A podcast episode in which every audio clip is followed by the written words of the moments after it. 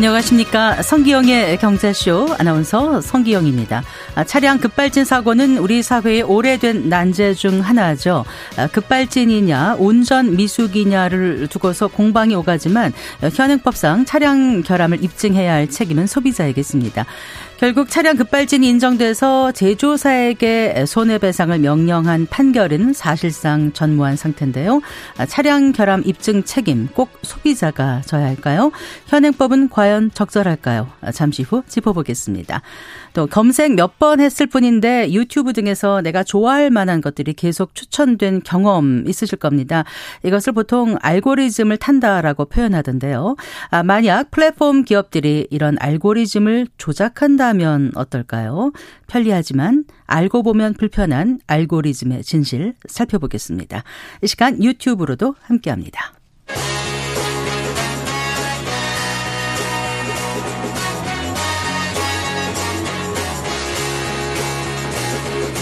경제 시야를 넓혀드립니다. 투자의 지름길을 안내합니다. 돈 되는 정보를 발견하는 시간. KBS 1라디오 경제쇼.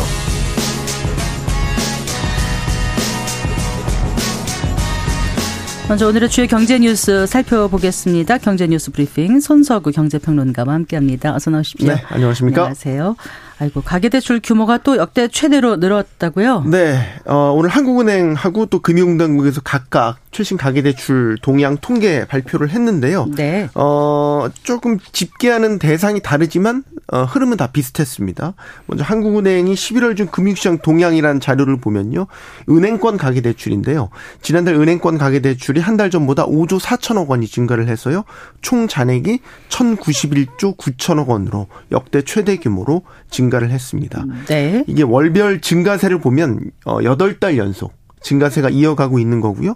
물론 월별로 증가폭 자체만 보면 11월에 어, 조금 줄기는 했지만 원체 가계부채 그 순중 규모가 그 원래 컸기 때문에 이 상태에서 계속 순중 규모가 더해지는 거거든요. 네. 그러니까 계속 부담을 주고 있다 이렇게 보면 되겠고 전 금융권에서의 가계 대출도 역시 비슷한 흐름입니다. 어, 이 가계 대출 동향이라는 자료인데요. 가계대출 전금융권에서의 가계대출은 이제 전월 대비 2조 6천억 원 늘어나면서 역시 8개월째 증가세 이어갔고요. 네. 월별 증가폭은 역시 축소가 됐습니다. 10월에 6조 2천억 원에서 어 2조 6천억 원이니까 한 3분의 1 가량으로 크게 감소한 겁니다. 네. 일단 그 가계 대출이 많이 늘어난 원인을 꼽자면은 주택담보대출이겠죠. 네. 어, 주담대가 얼마나 늘어난 거예요? 이게 문제가 월별로 증가폭 자체가 줄긴 했지만 주담대가 안에서 보면 꺾이지 않았다는 게 문제입니다. 은행권 주담대를 보면요. 지난달 5조 8천억 원. 증가했습니다. 이 역시도 8달 연속 증가세인데 이 증가 규모가 문제입니다. 지금 8월에 7조 원 늘면서 정점을 찍었고요. 네. 10월까지 계속 줄었어요. 5조 7천억 원. 3개월 연속 감소했다가 11월에 다시 지금 증가폭을 키우는 이런 양상으로 가고 있는 거고요. 전 금융권의 주담대도 5조 6천억 원 네. 증가했습니다. 전월 대비 역시 증가폭을 확대를 했습니다. 그럼 이게 왜 갑자기 또 증가폭이 늘어났냐? 여기 대해서 이제 금융당국의 설명은 이겁니다. 주담대 자체가 늘기는 했지만 무주택자 대상으로 한 정책성 대출 네. 거기에다가 이제 집단 대출이 있지 않습니까? 이런 것들 실수요자 위주의 대출이 늘어난 영향이다 이렇게 설명을 하는데 뭐 그렇다고 하더라도 가계 대출 증가세가 꺾이지 않은 것은 역시 정부의 가계부채 축소 노력 아직까지는 성과가 구체적으로 나오진 않고 있다라고 봐야 될 것 같고 이 상황에서는 역시 가계대출 전체 몸집을 좀 빨리 줄여야 될 필요는 분명히 있습니다. 새벽사에 미국 물가지수 발표가 됐지만 생각보다 안 떨어졌거든요. 네. 그래서 미국에서 기준금리 인하 시점이 다소 지금 뒤로 밀릴 것 같습니다. 이렇게 되면 우리도 비슷한 흐름으로 따라가게 되거든요. 그러면 지금의 대출 규모에 대한 이자 부담이 줄어들지 못하고 더 오래 갈 여지가 크다라고 볼 수 있는 거고 만약에 이런 상황에서 주택시장 가격마저 떨어지게 된다면 대출하신 대출 받으신 분들의 재정적 부담은 커질 수밖에 없겠죠. 음, 네. 자, 그리고 그 내일부터인가요? 그 외국인들이 국내 주식 시장에 투자할 때 그 외국인 투자자 그 사전 등록하는 거 그걸 없앤다면서요? 네. 네, 이제 국내 상장 증권에 투자하려는 외국인은 기존에는 이제 금융감독원에 사전 등록을 해야 되는데 이 등록제 자체가 시간도 걸리고요. 서류도 준비할 게 많아서 항상 국내 증시 투자에 걸림돌이다 이런 지적이 많았는데 내일부터는 외국인 투자 등록제를 폐지하는 자본시장법 시행령이 시행되면서 외국인 투자자들은 이제 별도의 사전 등록 절차 없이 국내 주식시장에 투자를 하는 게 가능해졌습니다. 네. 그래서 이제 별도의 그 고유 번호 같은 경우는요, 증권사 계좌 번호는 법인 고유 번호, 또 개인 식별 번호는 여권 번호 네. 이런 것들을 수단 식별 수단으로 관리를 하기 때문에 외국인 입장에서 보면 이제 여권만 있으면 우리 주식에 투자를 할 수 있게 됐다라는 뜻이고요. 그 외에도 장외 거래에 대한 사전 심사 요건도 완화될 예정입니다. 네. 즉, 뭐 예를 들어서 현물 배당이라든지 뭐 실질 소유자 변경이 없는 증권 취득 같이 어 사전 심사 필요성이 적은 것들은 이제 사전 심사를 하지 않고 네. 사후 신고 대상에 추가를 하는 거죠. 네. 이러면 좀 효과가 있을까요? 이게 30년 넘게 유지되어 온 거거든요. 그래서 그동안 우리 늘 얘기했던 외국에서 바라보는 국내 증시의 Korea discount의 대표적인 제도였습니다. 이게 일단 없어졌다는 것 자체는 큰 걸림돌이 사라진 거니까 어 외국인의 국내 시장 투자 접근성이 좀 대폭 올라갔다 이렇게 볼 수 있겠고 우리 입장에서 보면 이렇게 보시면 돼요. 우리 서학개미라고 얘기하잖아요. 우리나라 투자자 분들인데 미국 주식에 투자 관심 많으신 분들은 이제 서학개미라고 하잖아요. 외국인 입장에서 이제 외국인 개미들이 우리 국내 증시에 투자가 활발해질 수 있다. 이런 부분들을 기대할 수 있는 거죠. 네. 자, 그리고 어, 윤석열 대통령이 네덜란드 지금 국빈 방문 중이지 않습니까? 네. 그 관심을 모았던 반도체 동맹에 관한 네. 결과물들이 나오네요. 예, 어제도 저희가 이 얘기를 잠깐 했었죠. 저희가 아, 이런 부분들이 진짜로 나오면 좋겠다라고 했는데 나왔어요. 네. 일단은 어제 윤석열 대통령이 이제 이재용 삼성전자 회장과 또 최태원 회장, SK 회장과 어 ASML이라는 반도체 장비 업체를 시찰을 했는데 네, 네. 이제 눈에 띄었던 건 아주 최신 공정이라고 하는 2나노미터의 네. ASML 노광 장비를 시찰했다는 거 상당히 좀 눈에 띄고요. 양국이 이제 세 건에 크게 보면 양해 각서를 체결을 했어요. 가장 큰 거는 삼성전자와 ASML이라는 네덜란드 반도체 장비 업체가 공동으로 1조 원을 투자를 해서 국내에 차세대 반도체 제조 기술 R&D 센터를 연구 개발 센터를 네, 네. 설립하기로 했고요. 예. 또 하나 SK 하이닉스도 ASML과 수소가스 재활용하는 기술을 공동 개발하기로 한 거. 네. 마지막에 저는 사실 장기적으로 보면 가장 중요하다고 생각하는데 양국이 반도체 인력을 양성하기 위한 아카데미 아카데미를 공동으로 운영하면서 협력하는 MOU도 체결을 했습니다. 어 그래서 아카데미 같은 경우는 이제 우리나라에서는 뭐 반도체 관련 학과가 있는 카이스트라든지 네네. 네. 뭐 성균관대 이런 반도체 특성화 대학원이라든지 연구기관들이 어 참여를 해서요. 양국이 이제 왔다 갔다 뭐 교류도 하고 교육도 양국에서 받고 현장 경험도 양국에서 할 수 있도록 이런 어, 체계들이 만들어지기 때문에 어, 상당히 의미가 있는 MOU다 이렇게 볼 수 있겠습니다. 네. 이번 성과를 두고 뭐 한국과 네덜란드 간의 반도체 동맹이다 이런 표현을 쓰던데 그렇게 평가할 수 있겠습니까? 저는 그렇게 평가할 수 있다고 봐요. 일단은 상징성이 큰 조치들이 눈에 띄거든요. 그리고 이제 모든 일이 그렇지만 이제 이 MOU 체결에 그치는 게 아니라 향후 이제 후속 협상, 실제 집행력, 본계약 이런 것들에 이제 디테일에 뭐 승부가 달려 있다고 봐야겠지만 어 이제 반도체라는 게 민간 기업 차원에서 이슈만 갖고 해결될 수 있는 게 아니거든요. 네네. 네. 국가들이 다 전략 산업으로 이 반도체를 키우고 있고 실제 많은 통제들도 가해지고 있지 않습니까? 그래서 소리 없는 총성이라고 할 정도로 국가 간의 경쟁도 치열하기 때문에 그런 차원에서 이번 네덜란드 방문 성과는 우리 핵심 산업이라고 할 수 있는 반도체 영역에서 희소식이 될 만하다라고 보고 네. 마지막으로 말씀드리고 싶은 건 이번에 국가 간 성명과 조약이 갖고 있는 무게감이라는 게 있잖아요. 그런데 이번에 양국이 협의를 거쳐서 그 양국 조약 안에 반도체 동맹이라는 표현을 넣기로 아, 했어요. 용어 자체를 직접 네. 기입한다고요? 명문화하기로 아, 한 겁니다. 네. 이렇게 반도체 동맹이라는 걸 명문화한 사례가 없기 때문에 양국이 이번 협력에 상당히 진심을 갖고 대했다라는 걸 알 수 있는 대목인 것 같아요. 네. 잘 들었습니다. 고맙습니다. 네, 고맙습니다. 경제 뉴스 브리핑 손서구 경제평론가와 함께했습니다.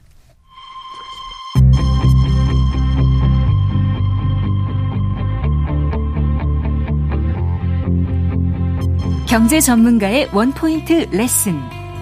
꼭 알아야 할 정보와 이슈를 알기 쉽게 풀어드립니다. 대한민국 경제 고수와 함께 투자의 맥을 짚는 KBS 일라디오 경제쇼. 진행의 성기영 아나운서입니다. 4시 15분입니다. 아, 차량 급발진 사고 경험한 분들 이런 말씀들 하시죠. 아, 차가 내 마음대로 안 되더라. 네, 내 마음대로 안 되는 건 뭐 자동차뿐만은 아니겠죠. 어, 소비자를 위해서 만들어졌지만 이 소비자를 가해자로 만들기도 하는 이 제조물 책임법 얘긴데요. 이 개정 요구가 높지만 아직도 제자리 걸음 중입니다. 어, 정경일 교통전문 변호사와 함께 오늘 이 얘기 나눠보겠습니다. 어서 나오십시오. 네, 안녕하세요. 반갑습니다. 아, 많은 분들이 좀 기억하실 거예요. 그 할머니가 운전하던 네. 차량에 타고 있던 손자가 어, 세상을 떠난 그 강릉 네. 급발진 의심 사고. 예, 이게 1년 전쯤 일어났던 건가요? 그 네, 음. 1년 전에 일어났었죠. 지난해 지금. 12월 네. 6일이었던 것 같아요. 네. 네. 그런데 여전히 지금 책임자가 없는 사건으로 남아 있는 아, 상태인 거죠. 사실 지금 사건에 대해서 피해자는 있습니다. 네. 손자 사망했고 할머니도 많이 다쳤고 네. 그런데 네. 또 피해자이자 또 운전자이다 보니까 형사적인 부분에 있어서도 경찰 수사까지 받았고 네. 다만 다행히 경찰에서는 이 부분에 대해서 무혐의 처분을 한다라고 하고 네. 다만 또 민사적인 부분에서 그러면 네. 이 사고에 대한 법률적인 책임을 누가 질 것이냐 네. 아직까지 민사소송은 진행 중에 있는데 네. 결정은 나지 않았습니다. 네. 자, 그러니까 그 그때 사고가 구체적으로 어떻게 된 거죠, 변호사님? 아, 네. 핸드폰을 아, 아직 네, 네, 네, 죄송합니다. 울리고 있는 네. 상황이라서 네, 청취자 여러분 잠시 좀 양해해 주시기 바랍니다. 성기영의 경제쇼 듣고 계신 지금 시간 4시 16분입니다. 자, 강릉 급발진 의심 사고에 대해서 아, 얘기 나눠보고 있는데요. 그래서 그 당시에 할머니가 운전하는데 뭐가 잘못됐다고 지금 보는 거예요? 네, 그 당시에 사실 차량 자체가 급발진할 때는 운전자의 운전 미숙일 수도 있고 네. 차량 결함일 수도 있습니다. 네. 사실 운전자 운전 잘못했으면 운전자가 책임지면 되는 것이고 네. 차가 문제면 제조사 내지는 차량 결함에 대한 뭐 정비업체에게 책임 물으면 됩니다. 네. 문제는 지금과 같이 이와 같이 운전자가 개입된 상태에서 급발진을 하고 있고 블랙박스 영상 같은 거 들어봤을 때는 운전자의 운전 미수로 보긴 힘들다. 그러면 차량 결함으로 봐야 되는 부분이지 않느냐. 네. 하지만 이 차량 결함이라는 부분은 또 소비자인 운전자가 입증해야 된다. 네. 이런 문제 때문에 결국 아직까지도 책임 소재가 안 밝혀지고 있는 것입니다. 그러니까 할머니께서 몰던 그 SUV 자동차가 배수로에 빠졌는데 그때 네. 손자 도현 군이 숨지고 이 할머니는 다쳐서 치료를 받고 경찰 조사를 받았는데 일단 무혐의로 돼서 불송치 결정을 내려졌지만 네. 할머니는 차량 제조사를 상대로 7억 6천만 원의 손해배상 청구 소송을 제기한 상태죠. 맞죠. 예. 거기까지예요. 네. 네, 네, 네. 그게 이제 사건의 경위고요. 근데 이제 급발진 의심 사고가 날 때 자동차의 결함 때문이라는 거를 피해자가 밝혀야 되는 거죠. 그렇죠. 보통 어떤 소송을 하게 되면 모든 소송도 마찬가지입니다. 주장자가 주장만 해서는 안 되고 네. 입증까지도 해야 됩니다. 네. 간단한 소송을 따진다면 대여금 소송. 대여금 네. 돈을 빌려준 돈을 빌려줬다. 네. 그러니까 빌려줬다라는 주장만 해서는 안 되고 빌려준 계좌 내역이라든가 그런 걸 음. 밝혀야 됩니다. 각서라 차용증이라든가 네. 아니면 계좌 이체 내역이라도 나와야 네. 되지. 이러한 부분이 이제 이와 같은 제조물 책임 그러니까 차량 급발진 같은 경우에도 적용이 된다면 결국 차가 문제다라고 네. 주장을 하면 네. 그 주장자가 입증을 해야 됩니다. 네. 하지만 이 운전자들은 차를 이용을 하지 차에 대해서 많은 지식은 없거든요. 네, 그렇죠. 아는 게 없다 보니까 이 부분에 대해서 뭐가 고장인지 이건 사실 만든 제조사가 더 잘 알거든요. 자, 그러면 경찰에서는 할머니가 네. 혐의가 없다 그러면 네. 할머니가 없으면 자동차가 아닌가 이렇게 네. 자연적으로 네. 추정하는 거는 법에서는 안 받아들여지나요? 맞습니다. 사실 논리적으로 따지면 네. 운전자 잘못 없으면 자동차 잘못 아니냐. 뭐 배수로 책임은 아닐 거예요. 네, 맞습니다. 네, 그 네. 제, 제3자가 개입된 것도 아니고 외부 어떤 영향력이 개입된 것도 아니라면. 음, 네. 그런데 문제는 법리적으로 판단할 때는 이 부분에 대해서 형사재판에서 수사사건에서는 이 운전자에게 혐의 없음을 판단했지만 네. 이거는 과실이 있는지에 대해서 모르겠다라는 취지로 무혐의 아, 판단한 것입니다. 그렇게요. 네. 네. 그리고 또 이제 이게 민사여다 보니까 네. 그럼 차량 결함이 있느냐 이 네. 부분에 대해서는 반대로 이제 이용자가 입증을 해야 되는데 사실 입증하는 게 여간 쉽지 않고 사실상 불가능하다 보니까 아직까지 난간에 빠져 있습니다. 제가 제조물 책임법이라는 걸 찾아봤어요. 네. 피해자가 제조물이 정상적으로 사용되는 상태에서 손해가 발생했다는 사실을 증명하면 네. 제조물을 공급할 당시에 해당 제조물에 결함이 있었고 그 결함으로 인해 손해가 발생한 것으로 추정할 수 있다. 네. 이 자체도 말이 어려운데 네. 일단 정상적으로 사용되는 상태에서 증명을 해야 되는데 손해가 있었다는 네. 걸 이게 정상적이지 않았다고 이 할머니께서 하려면 뭐가 잘못되는지를 본인이 스스로 밝혀야 된다는 거잖아요. 그렇죠. 먼저 한번 다시 한번 조금 이야기 드린다면 이 불법 행위 그 750조 같은 경우에는 네네. 네. 고의 과실을 주장자가 입증해야 됩니다. 네. 이 부분에 대해서 입증하는 부분이 쉽지 않으니까 제조물 책임법에서는 결함만 입증해라. 네네. 네. 그러면 손해배상 책임에 대해서 제조사에게 물을 수 있다. 말은 쉽지만 여기에 대해서 이거조차도 결함을 입증하는 게 어려우니까 제조물 책임법 3조 2에서는 정상적으로 운행되고 있는 상태에서 그 사고의 원인이 그 제조사의 배타적 영역에서 발생됐고 그 네. 사고가 이례적이다. 네. 요세 가지만 입증하면 결함을 추정하겠다라고 네. 이야기네요. 어. 말은 그럴 듯한데 현실적으로 그러면 이 사고의 원인이 네. 배타적인 영역에서 발생됐다라는 것을 소비자가 과연 입증할 수 있을까? 어, 그렇죠. 못합니다. 게다가 네. 사고가 막 났잖아요. 네네. 그럴 때 이게 불시에 발생한 사고 과정에서 정상적으로 작동한다는 걸 어떻게 증명을 하죠? 전 이게 일단 네. 논리적 모순이 있는 것 같아요. 사실 이게 요소는 세 가지입니다. 정상적으로 사용되고 있는 상태에서 사고의 원인이 네. 제조사의 배타적인 영역에서 발생되었다. 네, 네. 그리고 또 이러한 사고가 결함이 없이는 통상 일어나지 않는다. 음. 이세 가지 요건을 충족해야 됩니다. 정상적으로 네. 사용되고 있는 상태는 주행 자체가 큰 문제는 되지 않겠지만 네. 이 사고의 원인이 네. 뭐 어떤 엔진룸의 문제라든가 어떤 다른 기계적인 결함이 있다는 부분 이 부분이 사고의 원인이 됐다. 이게 사실은 더 어려운 부분입니다. 그러네요. 아, 그러면 이게 주무부처는 어디예요, 변호사님? 네, 지금 이 법 개정안에 대한 주무부처, 그 공정거래위원회에서 네. 이와 같은 건을 지금 다루고 있는데 네. 사실 언론에서도 많이 보도되고 문제가 많다, 입증 책임을 전환해야지 그나마 공평하다라는 이야기는 있지만 아직까지 이 공정거래위원회에서는 신중론을 펼치고 있는데 그 이유가 이 산업계에 미치는 영향이 적지 않을 것이다라고 하거든요. 그러면 사실 소비자를 위하는 것이 아니라 네. 기업을 위한다라고 생각할 수도 있겠습니다. 산업계에 미치는 영향이 적지 않다. 그럼 이런 이슈로 인해서 타격을 받거나 손해 배상을 해줄 어, 제조물 책임사가 많겠다. 뭐 이런 얘기잖아요. 그렇죠. 예. 근데 사실 따지면 결국 이와 같은 위험 부담을 누가 가져갈 것이냐 이 문제거든요. 네. 제조사가 가져갈 것이냐, 소비자가 가져갈 것이냐 그 음. 문제인데 제조사에게 위험 부담이 크다. 그럼 소비자는 위험 부담이 없습니까? 목숨까지 네. 잃는 마당에. 네. 하다못해 보통 이와 같은 사고에 대해서 제조사 쪽은 금전적인 부분으로만 끝나지만 소비자는 금전적인 부분으로 끝난다 하더라도 거대 기업이 아닙니다. 네. 개인은 그걸로 인생이 파탄나고 뿐만 아니라 형사적인 부분에 있어서 네. 범죄자까지 됩니다. 아 그렇군요. 그렇군. 이 경우는 지금 형사 문제는 되지 않지만 다행히 안 됐죠. 네, 형사 네. 문제까지 네. 어 번지는 경우도 그렇죠. 음, 왕왕 있을 수 있을 네. 것 같아요. 그, 그래서 이런 어려움을 그 무릅쓰고 그 소송에 나선 이제 소비자들도 있을 것 같은데 네. 일단 그 의료 사고 같은 경우도 그렇고요. 네. 뭘 이렇게 자료를 달라 그러면 네. 무슨 자료를 달라야 될지도 처음에 막막한데 네. 일단 변호사분들한테 여쭤보고 해서 네. 자료를 달라 해도 자료를 선뜻 내줍니까? 네, 맞습니다. 저도 보통 저도 하는 소송은 잘하지만 네. 생소한 소송을 할 때는 이거 소송을 어디서부터 시작해야 될지 난감합니다. 그러시죠. 소비자 입장에서는 인생에서 처음 소송하는 거, 네. 뭘 줘야 될, 뭘 달라고 해야 될지 특정도 안 되고, 네. 그 사람에게 있는지 없는지도 모르겠고, 네. 그러면 처음에 먼저 법정에서 이러한 부분에 대해서 뭐 증거에 대해서 요청을 한다, 성명 신청을 한다든가 네, 네. 하면 도대체 원하는 게 뭐냐? 이런 식으로 어떻게 원고의 주장 자체를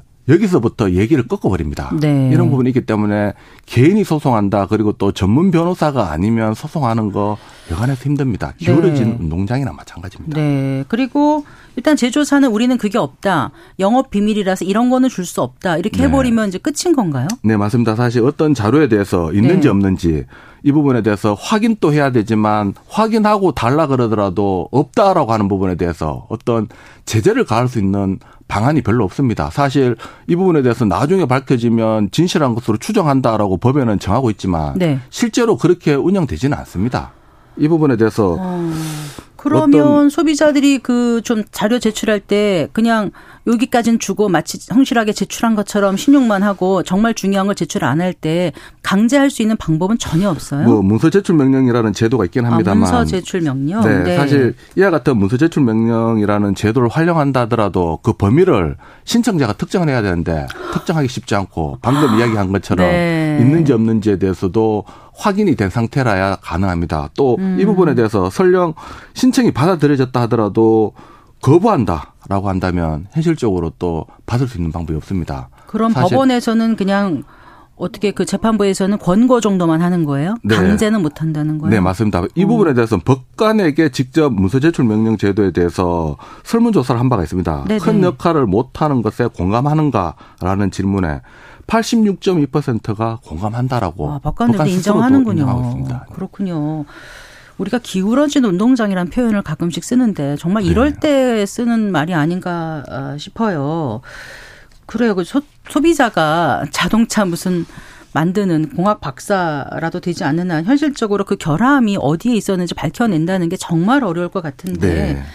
혹시나 제조사가 네. 먼저 아 이건 사실 우리 잘못이었어 이런 적은 없었겠어요. 사실 언론에서 이슈화된 적까지는 없습니다. 물론 내부적으로 차량 문제에 대해서 소비자와 제조사 간에 뭐 어떤 발설하지 않는 걸 각서를 쓰고 했는지는 모르겠지만 네네. 지금까지 공식적인 자료에 본다면 교통안전공단에 따르면 최근 13년간 접수된 급발진 의심 사고 신고 건수는 766건인데 많군요. 인정 사례는 한 건도 없고 아. 그러면 소송으로 이루어졌어야 될 것인데 네네. 소송에서 인정받았느냐? 소송에서도 이 급발진이 확정된 바는 없고 다만 네.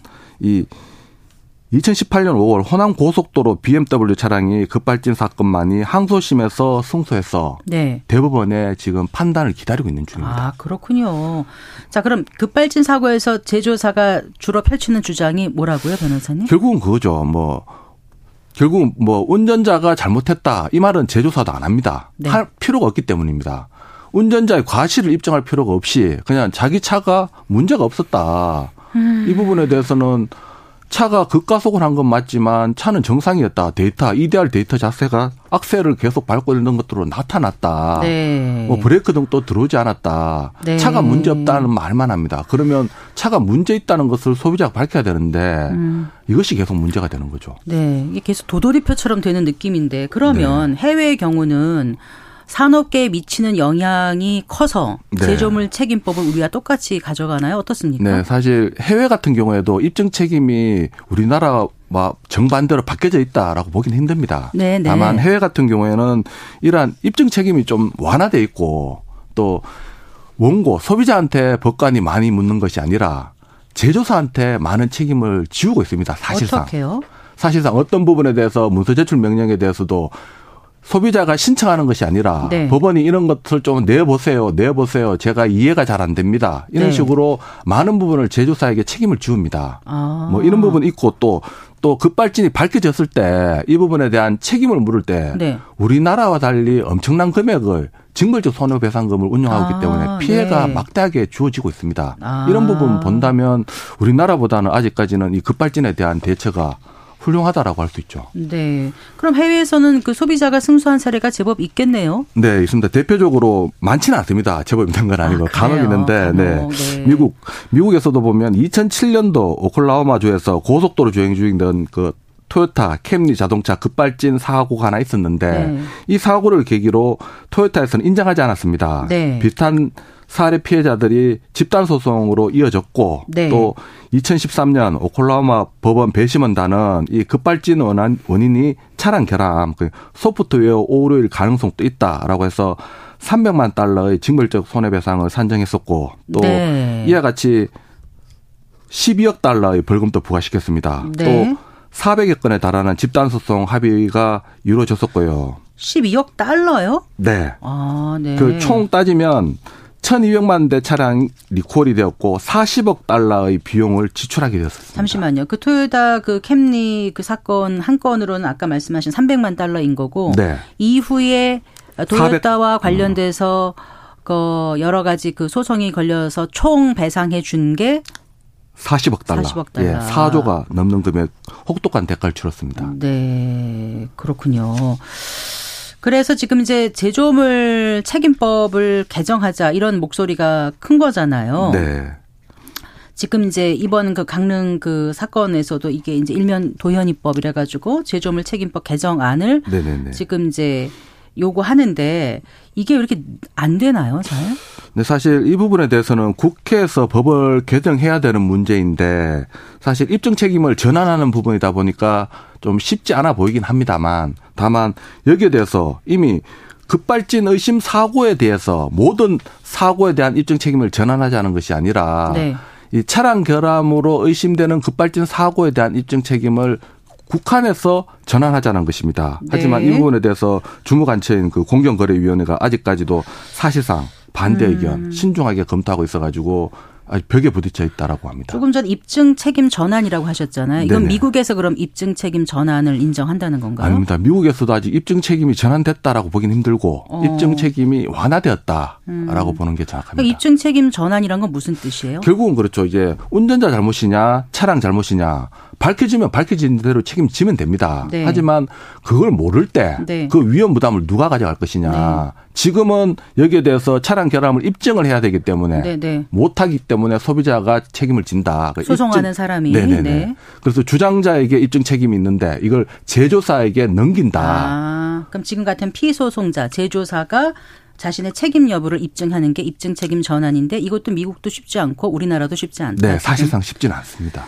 그래요. 일단 뭐 공정거래위원회가 주무 부처인데 약간 신중한 태도라면은 사실상 반대가 아닌가 싶은데 네. 이러면은 이제 당장 법 문턱은 넘기 힘들지 않나 이런 생각이 들고 네, 변호사님께서 이렇게 뛰어다니신다 하더라도 네. 생각보다 쉽지는 않은 것 같은데 네. 일단 청원은 많이 들어온 상태죠. 네? 청원은 많이 들어오고 청원, 네, 예. 언론에도 많이 이슈화되고 음. 이런 건에 대해서도 요즘에는 많이 문제가 되고 있습니다. 네. 부각도 많이 되고 예. 있습니다.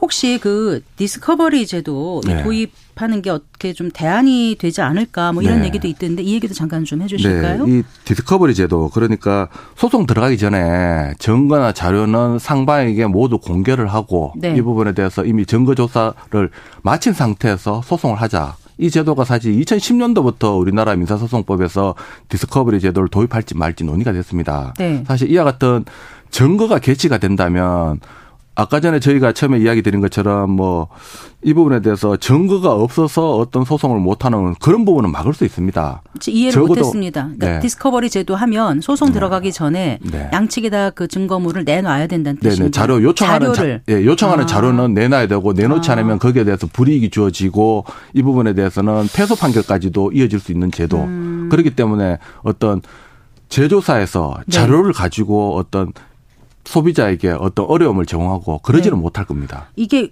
얘가 얘가 있죠 우리나라에도 이런 적이. 우리나라에도 지금 같은 경우에 정보 제공 같은 경우에는 잘 하지 않습니다. 네. 네. 그래요? 네. 그, 그, LG화학과 SK이노베이션의 음, 영업비밀 음, 침해 소송에서 네. 이, 이거가 적용됐다고 네. 이 부분에 대해서 우리나라에서 적용된 것이 아니라 네. 우리나라에서 이와 같은 디스커버리 제도가 활용되지 않으니까 네. 결국 소송 자체를 미국에서 했습니다. 아. 미국에서 디스커버리 제도를 활용하기, 활용하려고 미국에서 해서 네. 이 부분에 대해서 LG하고 SK가 싸움이 있었는데 이 부분에 대해서 제공을 하지 않아 가지고 네. 소송하기 전에 패소 판결과 마찬가지 판결로 사건이 네. 종결된 적도 있었습니다. 아, 그러니까 LG가 SK 이노베이션이 자기 신들의 인력을 빼간다 이래 가지고 네. 했는데 어 이걸 한국에서 하면 어려우니까 미국에다가 네. 제기를 해서 입증하는 게좀 음, 어려울 것 같으니까 네네네네, 아예 맞습니다. 그냥 조기 패소를 네네. 했다 이렇게 됐군요. 네네네. 알겠습니다. 자 그래요. 그 페달 블랙박스 설치는 불가능한가요? 사실 페달 블랙박스 설치가 이제 국토부에서는 이제 제조사에게 페달 블랙박스를 옵션을 권고까지 했습니다. 하지만 거기에서 나온 답변이 3년에서 5년 정도의 시간이 필요하다 기술적으로 장착하는 부분이 있어서. 네네. 근데 정작 현실은 개인들도 이러한 페달 블랙박스를 구입해 가지고 하루 아침에라도 장착할 수 있거든요. 네, 네. 기술적인 문제는 아닌 것 같습니다. 네. 알겠습니다. 참 쉽지 않은 것 같은데 그런데 이게 언제 누구에게나 발생할 수 있는 그런 사고 아니겠습니까? 네. 어, 법 개정 시급한데 올해는 시간이 좀 별로 없고요. 어, 하시고 싶은 말씀이 좀 많이 있으실 것 같은데 간단하게 네. 끝으로. 네, 사실 법 개정하는 부분에 있어서는 상당한 시간이 걸립니다. 사실 그 전에 누가 보더라도 차량 결함으로 의심되는 급발진 사고 같은 경우에는 법원에서 네. 차량 결함으로 사실관계를 인정하면 됩니다. 법원에서 급발진 사고에 대해서도 상식적으로 접근하지 않고 법리에 얽매여 가지고 이 부분에 대해서 계속 좀 틀에 박힌 판단을 하고 있는데 네. 좀더 적극적인 판단이 필요하고 또 국회에서는 빠른 법 개정이 필요한 것이고 입증 책임을 전환해야 될 것이고 네. 회사에서도 계속 이 부분에 대해서는 미룰 문제가 아니라 네, 보통 네, 어떤 제품에 대해서 묻지마 에스가 이루어지는 것처럼 물론 생명과 안전에 대해서는 신중해야겠지만 이 부분에 대한 문제되는 부분은 빨리 고쳐 나가는 식으로 제도 개선도 필요해 보입니다. 네, 내연기관차는 물론이고 지금 하이브리드 뭐 전기차 모두 예외 없이 급발진 사고가 발생하고 있지 않습니까? 네. 이 문제를 좀 수면 위로 올려서 아까 말씀드린 기울어진 운동장을 좀 바로 잡을 그런 시기가 온 게 아닌가 싶습니다. 네, 네, 말씀 잘 들었습니다. 고맙습니다. 네, 고맙습니다. 네, 정경일 교통 전문 변호사와 함께했습니다.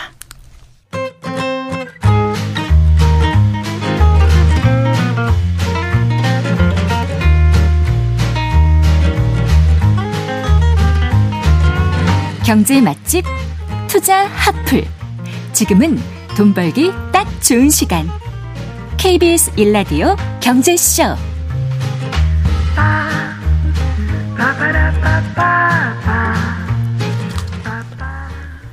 네, 유튜브 영상의 70% 이상이 알고리즘 추천으로 제공된다고 하죠. 어, 그런데 만약 플랫폼 기업들이 이런 알고리즘을 조작한다면 어떻게 될까요? 어, 편리하지만 알고 나면 불편한 진실. 네, 알고리즘의 비밀 오늘 파헤쳐 보겠습니다. 김동영 한국개발연구원 연구원과 함께하겠습니다. 박사님 어서 나오십시오. 안녕하세요. 안녕하세요. 알고리즘, 알고리즘 하는데 어른들께 네. 설명하면 아유 알고리즘이 뭐야 맨날 그러시거든요. 그래서 네, 네. 여기 반복돼서 계속 나오는 거야 이렇게 네, 말씀드리면. 맞나요?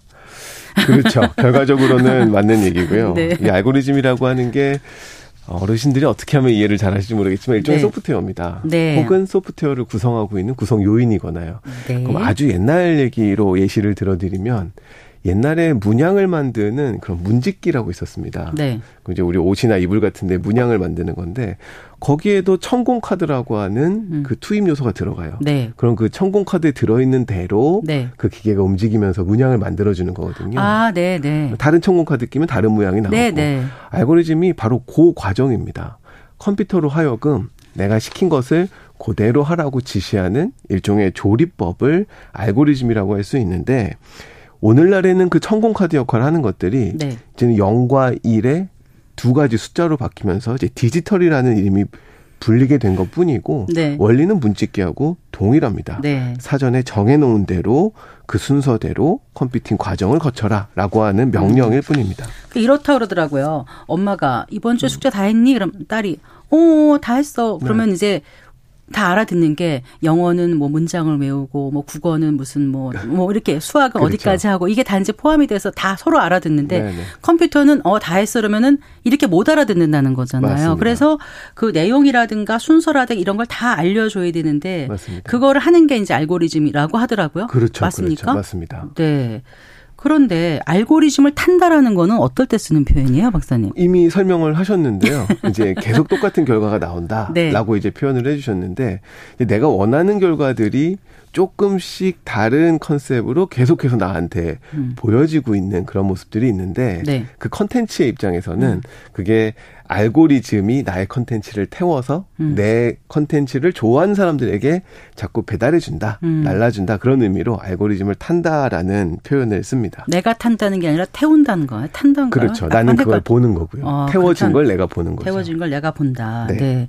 그러면 박사님 네. 걸 한번 보고 싶어요. 뭐가 아. 요즘 박사님 뭘 타십니까? 아, 요즘에 이제 저는 그 유튜브에 온통 성경입니다. 성경의 경제를 검색하면. 거짓말을 이렇게 하십니까? 네. 계속해서 아, 알고리즘이. 농담이셨죠? 네. 네. 네. 그, 뭐, 그러면 어쨌든 관심사가 계속 올라오는 거잖아요. 다른 맞습니다. 걸 찾지 않는 한. 그렇죠. 혹은 그거에 기반해서 이제는 굉장히 빅데이터 시대이기 때문에 옛날에 알고리즘이 굉장히 좁은 범위를 했지만 이제는 그걸 좋아했던 사람들은 이것도 좋아하더라라는 네. 것들이 있기 때문에 이제 계속 다른 것들이 그러니까 제한이 한 되죠. 연예인 검색을 하면 네. 관련된 네. 게 계속 나오고 맞습니다. 네. 우리가 모르는 혹시 뭐 연예인을 검색했던 사람이 네. 뭐 웃긴 예시지만 뭐 네. 세탁기를 좋아하더라라고 아. 하면 그 알고리즘이 세탁기도 같이 보여주는 아, 그 연예인만이 아니라 그렇죠. 그렇죠. 네. 네. 그래요. 근데 알고리즘을 타면 참 편리하긴 해요. 한편으로는. 그렇죠. 늘 궁금했는데 네. 생각지도 못한 정보가 오는 거지 않습니까? 맞습니다. 우리가 뭐 일반적으로 뉴스 같은 것들이 대표적이고요. 뭐 광고 피드 같은 것도 대표적이고 뭐 너무 많아서 말하지 못할 정도로 사실은 우리 앱이라고 하는 핸드폰 안에 네. 굉장히 많은 것들이 우리에게 계속해서 추천이 되어지는 그러한 모습들이 이제 우리가 느끼기에는 아 참 세상 살기 편리해졌다. 옛날에 내가 다 찾아봐야 되고 혹시 내가 나도 모르는 관심사들을 몰랐는데 얘가 알려주니까 네. 참 편해졌다라는 생각들을 하게 되는 것 같습니다. 그러니까 보던 뉴스, 그러니까 경제 뉴스를 계속 보면 음. 경제 뉴스 관련된 게 오는 거고. 맞습니다. 그렇죠. 네네. 네, 네. 네. 그러면 지금 이제 뉴스를 말씀하시니까 음. 기왕 나온 김에 말씀을 드려보면 이제 성향이 있지 않습니까? 네. 정치적으로도 보수 성향이 있을 수 있고 음. 진보 성향이 있을 음. 수 있는데 보수 성향은 이제 한두 번 찾았더니 계속 그쪽만 나오는 거예요. 그렇죠. 또 진보 성향은 또 계속 진보 영상만 네, 네 보게 될 수 있지 않습니까? 네. 그러면 나도 모르게 한쪽으로 좀 편향되게 네. 사고가 고착화되고 굳어지고 그러지 않을까요? 맞습니다. 이게 이제 뭐 많은 사회학자들도 지적을 하고 있는데 오늘날의 이 의견의 양극화 이런 것들이 알고리즘 탓이다라고 주장하시는 분들도 있습니다. 근데 이제 제가 볼 때에는 당연히 뭐 그 말이 틀린 말들은 아니고요. 이 디지털의 속성을 좀 보고 싶은데 디지털의 속성, 알고리즘의 속성이라는 걸 보면 세상을 이 pull 방식에서 과거에는 pull 방식이었거든요. 근데 push 방식으로 바꿨다라고 요약할 수도 무슨 있습니다. 뜻이죠? 예시를 들어드리면 제가 식당을 찾잖아요. 네. 그러면 알고리즘의 역할은 과거에는 식당을 보여주는 거였습니다. 네네. 그럼 그 중에 어떤 걸 갈지는 내가 정하는 거였어요. 네. 그거 이제 pull 방식이라고 하고요. push 방식은 이제는 제가 좋아할 만한 식당을 AI나 알고리즘이 저에게 추천을 하고 제시를 해줍니다. 네. 그러니까 예전에는 수동적으로 했던 존재가 그 능동과 수동이 바뀌어 버린 거죠.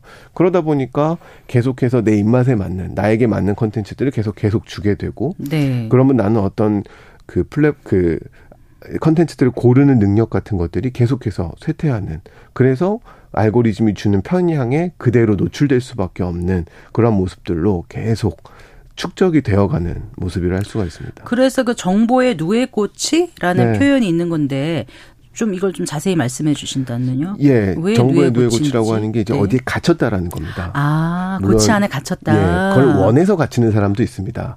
네. 굉장히 뭐 편향적인 생각을 가지고 나는 이런 컨텐츠만 볼 거야라고 해서 갇히는 경우도 있지만 나도 모르는 사이에 방금 말씀드린 그러한 디지털 세상의 특징들 덕분에 네네. 네. 나도 모르는 사이에 갇히기도 하거든요. 그러면 그렇게 받아들인 정보를 바탕으로 내가 말하고 내가 의견을 개진하는 것들도 그 안에서 돌게 되기 때문에 네. 마치 누에고치처럼 안에 갇혔다라는 의미로 정보의 누에고치라는 표현들이 종종 활용이 됩니다. 네. 그래서 뭐 푸틴 러시아 대통령이 세계 와 단절돼서 누에고치처럼 살고 있다 이런 표현도 그렇죠. 이게 의도인지 아닌지는 모르겠으나 네. 결과적으로 어, 네, 그렇다고 볼 수가 있죠. 네. 네. 근데 사실 현대를 살아가는 대부분의 사람들이 조금씩은 그런 겪는 그런 현상이 아닐까 맞습니다. 싶어요. 네. 어떤 취향이라든가 관심사 이런 거에 선호도에 맞춰서 음. 소셜 미디어 플랫폼이 이렇게 맞춤 정보를 제공하다 보면 아무래도 더 좋아하는 네, 쪽으로 네, 네, 추구하는 쪽으로 네. 정보에 갇히게 되는 그렇죠. 그런 것 같은데 자 그런데 혹시 음. 기업들이 이런 알고리즘을 의도적으로 조작할 수도 있지 않을까요? 그렇죠. 그거를 명확한 증거를 찾아내기란 사실 굉장히 어려운 일인데요. 네네. 왜 그러냐면 과거에 뭐 아까 얘기 들었던 그런 단순한 기계들 같은 경우는 인풋과 아웃풋이 너무나 명확합니다. 뭘 넣었을 때 이런 컴퓨터가. 하더라.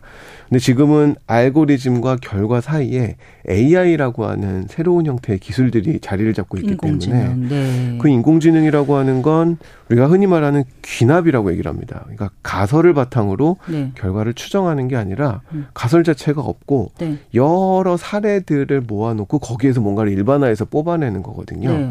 그래서 그 결과가 왜 나왔는지 아무도 알 수가 없습니다. 인공지능이 왜 그렇게 생각했는지에 대해서 명확하게 알기가 어려워요.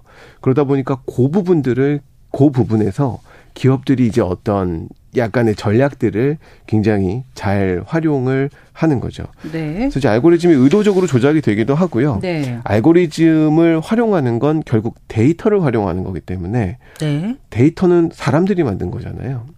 그러면 사람들이 가지고 있는 편향, 네. 뭐 예를 들어서 뭐 인종차별이라든지 뭐 소득에 대한 차별이라든지 이런 것들이 분명 데이터에 묻어 있을 건데 네.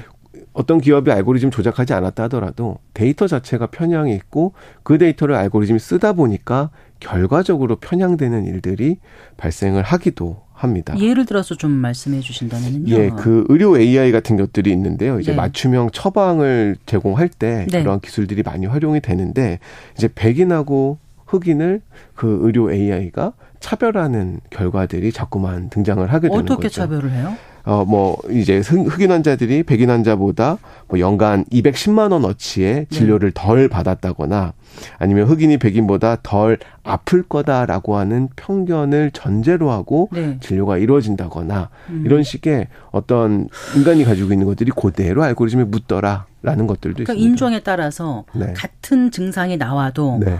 어, 아까 백인 흑인 말씀하신 그렇죠. 흑인은 좀 덜 아플 거다. 그렇죠. 혹은 더 건강할 거다라는 네네. 생각에 처방을 덜 한다는 거예요. 네네네. 인공지능 AI가. 그렇죠. 근데 그거 자체는 애초에 의사들이 데이터를 뭔가 입력을 했기 때문에 그렇죠. 그런 결과가 나올 수 있다 이 말씀이신 그렇죠. 건가요? 데이터에 오류일 수도 있고 뭐 오. 누군가의 의도적인 조작일 수도 있지만 네. 그것이 명확하게 구분되기가 참 어려워졌다라는 특징을 가지고 있습니다. 그러네요. 네. 그 의사들한테 당신들이 그랬어 그럼 어 몰라 우리는 그냥 이렇게 되는 거고 그렇죠. 알고리즘이 어떤 방식으로 작용해서 결과적으로 나온 거지 네네. 여기서 우리가 했다는 걸 증명해봐 하면은 하기가 어렵다는 말씀이시잖아요. 그렇죠. 자기 단점은 자기가 모르잖아요.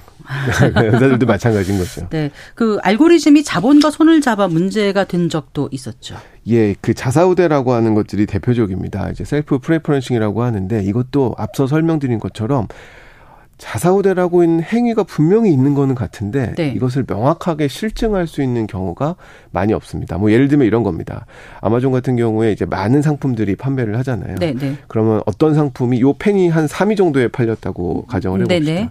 그럼 아마존이 어느 순간 이 펜과 똑같은 것을 자기가 만들어서 자사 브랜드 네, 자사 브랜드 똑같은 걸 만들어서 자기 플랫폼에 태우고 어. 기존에 잘 팔리던 것들을 뒤로 밀어버립니다. 어. 그러면 그 플랫폼에서 플랫폼을 관장하는 사람이 실제 제조해서 유통을 하다 보니까 네. 자기께 유리해질 수밖에 없거든요. 네. 그걸 우리가 이제 심판이 선수로 뛴다 이런 음, 표현을 하기도 음, 하고요. 네. 이걸 이제 자사우대라고 하는데 네. 이것들이 이제 알고리즘에 의해서 이루어지는 경우들이 종종 발생을 합니다. 택시 같은 것도 대표적입니다. 이제 카카오 같은 경우도 이제 유료 콜이 아닌 무료 콜을 부른 걸 유료 콜에 주는 알고리즘을 만들어서 아, 이제 그렇게 해서 자사우대를 하는 자기가 더 유리해지도록 만드는 그런 기법들을 종종 쓰고 있습니다. 그래서 공정위도 그 부분을 지적을 한 바가 있고요. 네, 그러니까 이제 알고리즘이 인공지능이니까 사람과 달리 네. 어떤 감정이나 편견의 영향 없이 그냥 데이터를 기반으로 현상을 네. 객관적으로 처리할 것이다. 는 거는 어떻게 보면 굉장히 순진한 생각일 수 있어요. 그렇죠. 알고리즘도 결국 사람이 만든 겁니다. 그렇기 때문에 네. 사람의 편향이 그대로 알고리즘에 반영이 되게 되어 있고요. 음, 그러니까 기업의 최선의 이익을 가져다 주는 형태로 설계가 되면 네. 말씀하신 그 자사우대 그런 게 가능할 맞습니다. 수 있다 이런 말씀이시고 그러면은 뭐 또 다시 뉴스로 돌아가면 네. 뉴스도 좀 어느 정도 이렇게 할 수 있는 거예요? 뭐 모든 이 디지털 영향을 받는 모든 컨텐츠들이 네. 그 우리가 지금 설명하고 있는 대상이 될 수가 있는 거죠. 이런 이슈들이 조작이 충분히 가능한데요. 아주 단순하게도 가능합니다. 재밌는 사례가 2013년에 있었는데요. 트위터 한 건이 올라왔습니다. 네. 백악관에 두 개의 폭탄이 터져서 당시 대통령이었던 버락 오바마가 다쳤다라고 하는 트윗이 올라왔고요. 네. 5분 만에 4천 번이 넘게 리트윗이 됐고 아. 즉각적으로 주식시장이 폭락했습니다. 네. 하루아침에 1,400억 달러, 당시 우리나라 돈으로 152조 원이 증발을 하는 사건이 있었는데 요게 이제 테러리스트들의 어떤 이 알고리즘을 활용한 조작이었던 거죠. 네. 왜냐하면 리트윗이라고 하는 게 사람이 하는 경우도 있지만 알고리즘들이 트윗을 또 받아서 재생산하는 경우들이 훨씬 더 많거든요. 네. 그러다 보니까 이런 알고리즘에 의한 뉴스 조작들이 이렇게 일어나고 있는 모습들 많이 나타나고 있습니다. 네. 자, 그렇다면 우리가 소셜 미디어를 믿을 수 있을까 이런 생각이 들어요. 네. 사람들이 이제 많이 이 자체를 불신하기 시작을 했습니다. 그러다 보면 결국 균형으로 가긴 할 텐데요. 자정적인 노력을 기울여야 소비자의 선택을 또 받을 수 있을 테니까요. 그래서 공화당 지지자의 90%, 민주당 지지자의 미국에서요. 60%가 이 정치적 검열이 소셜 미디어에서 이루어지고 있다라고 생각을 한다라고 하는 아, 연구 결과도 있습니다. 네. 그런데 미디어는 굳이 검열하지 않습니다.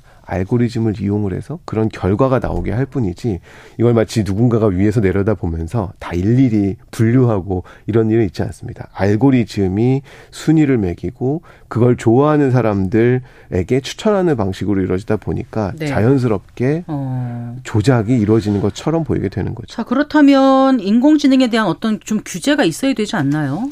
그렇죠. 뭐 규제가 필요하기도 하고 필요하지 않기도 합니다.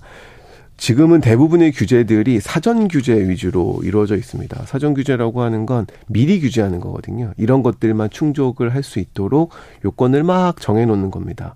그럼 그 요건에 대한 허들만 넘어가게 되면 네. 그다음부터는 손을 안 대는 게 사전 규제 방식인데 이 인공지능은 그런 식의 규제는 효과적일 수가 없습니다. 그래서 만약 규제가 만들어진다 하더라도 사후적인 피드백을 바탕으로 한 규제들이 좀 이루어져야 됩니다. 네. 그런데 그게 쉽지가 않다 보니까 지금은 이제 자율 규제 형식으로 가고 있는데 각국이 이제 모여가지고 인공지능에 관련된 어떤 선언들을 자꾸 하고 있어요. 네, 네. 지난 1일에도 이제 영국에서 28개국, 우리나라도 동참을 했는데요. 네. 브레칠리 선언을 한 것들이 대표적입니다. 이런 것들이 어떤 강제성도 조금은 있지만 우리가 이렇게 잘할 거야라고 하는 걸 대외적으로 공표를 하면서 실제로 잘할 수 있는 방향으로 기업들이 갈 수 있도록 끌고 나가는 일종의 자율 규제 방식이라고 할 수가 있습니다. 네.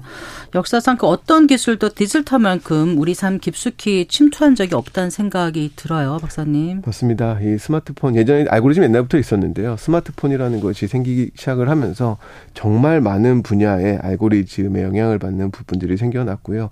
그것들이 대부분 우리 생활에 그냥 밀접한 것들입니다. 뭐 대단한 기업들이 아니라 음, 네. 그러다 보니까 이런 알고리즘 우리가 몰라도 모르는 분들도 이제 이런 영향들을 많이 받고 있는 그렇다면 거죠. 이 알고리즘으로 인한 왜곡, 정보 누에 고치에서 네. 어떻게 개인들이 그 좀 대처해야 될지요?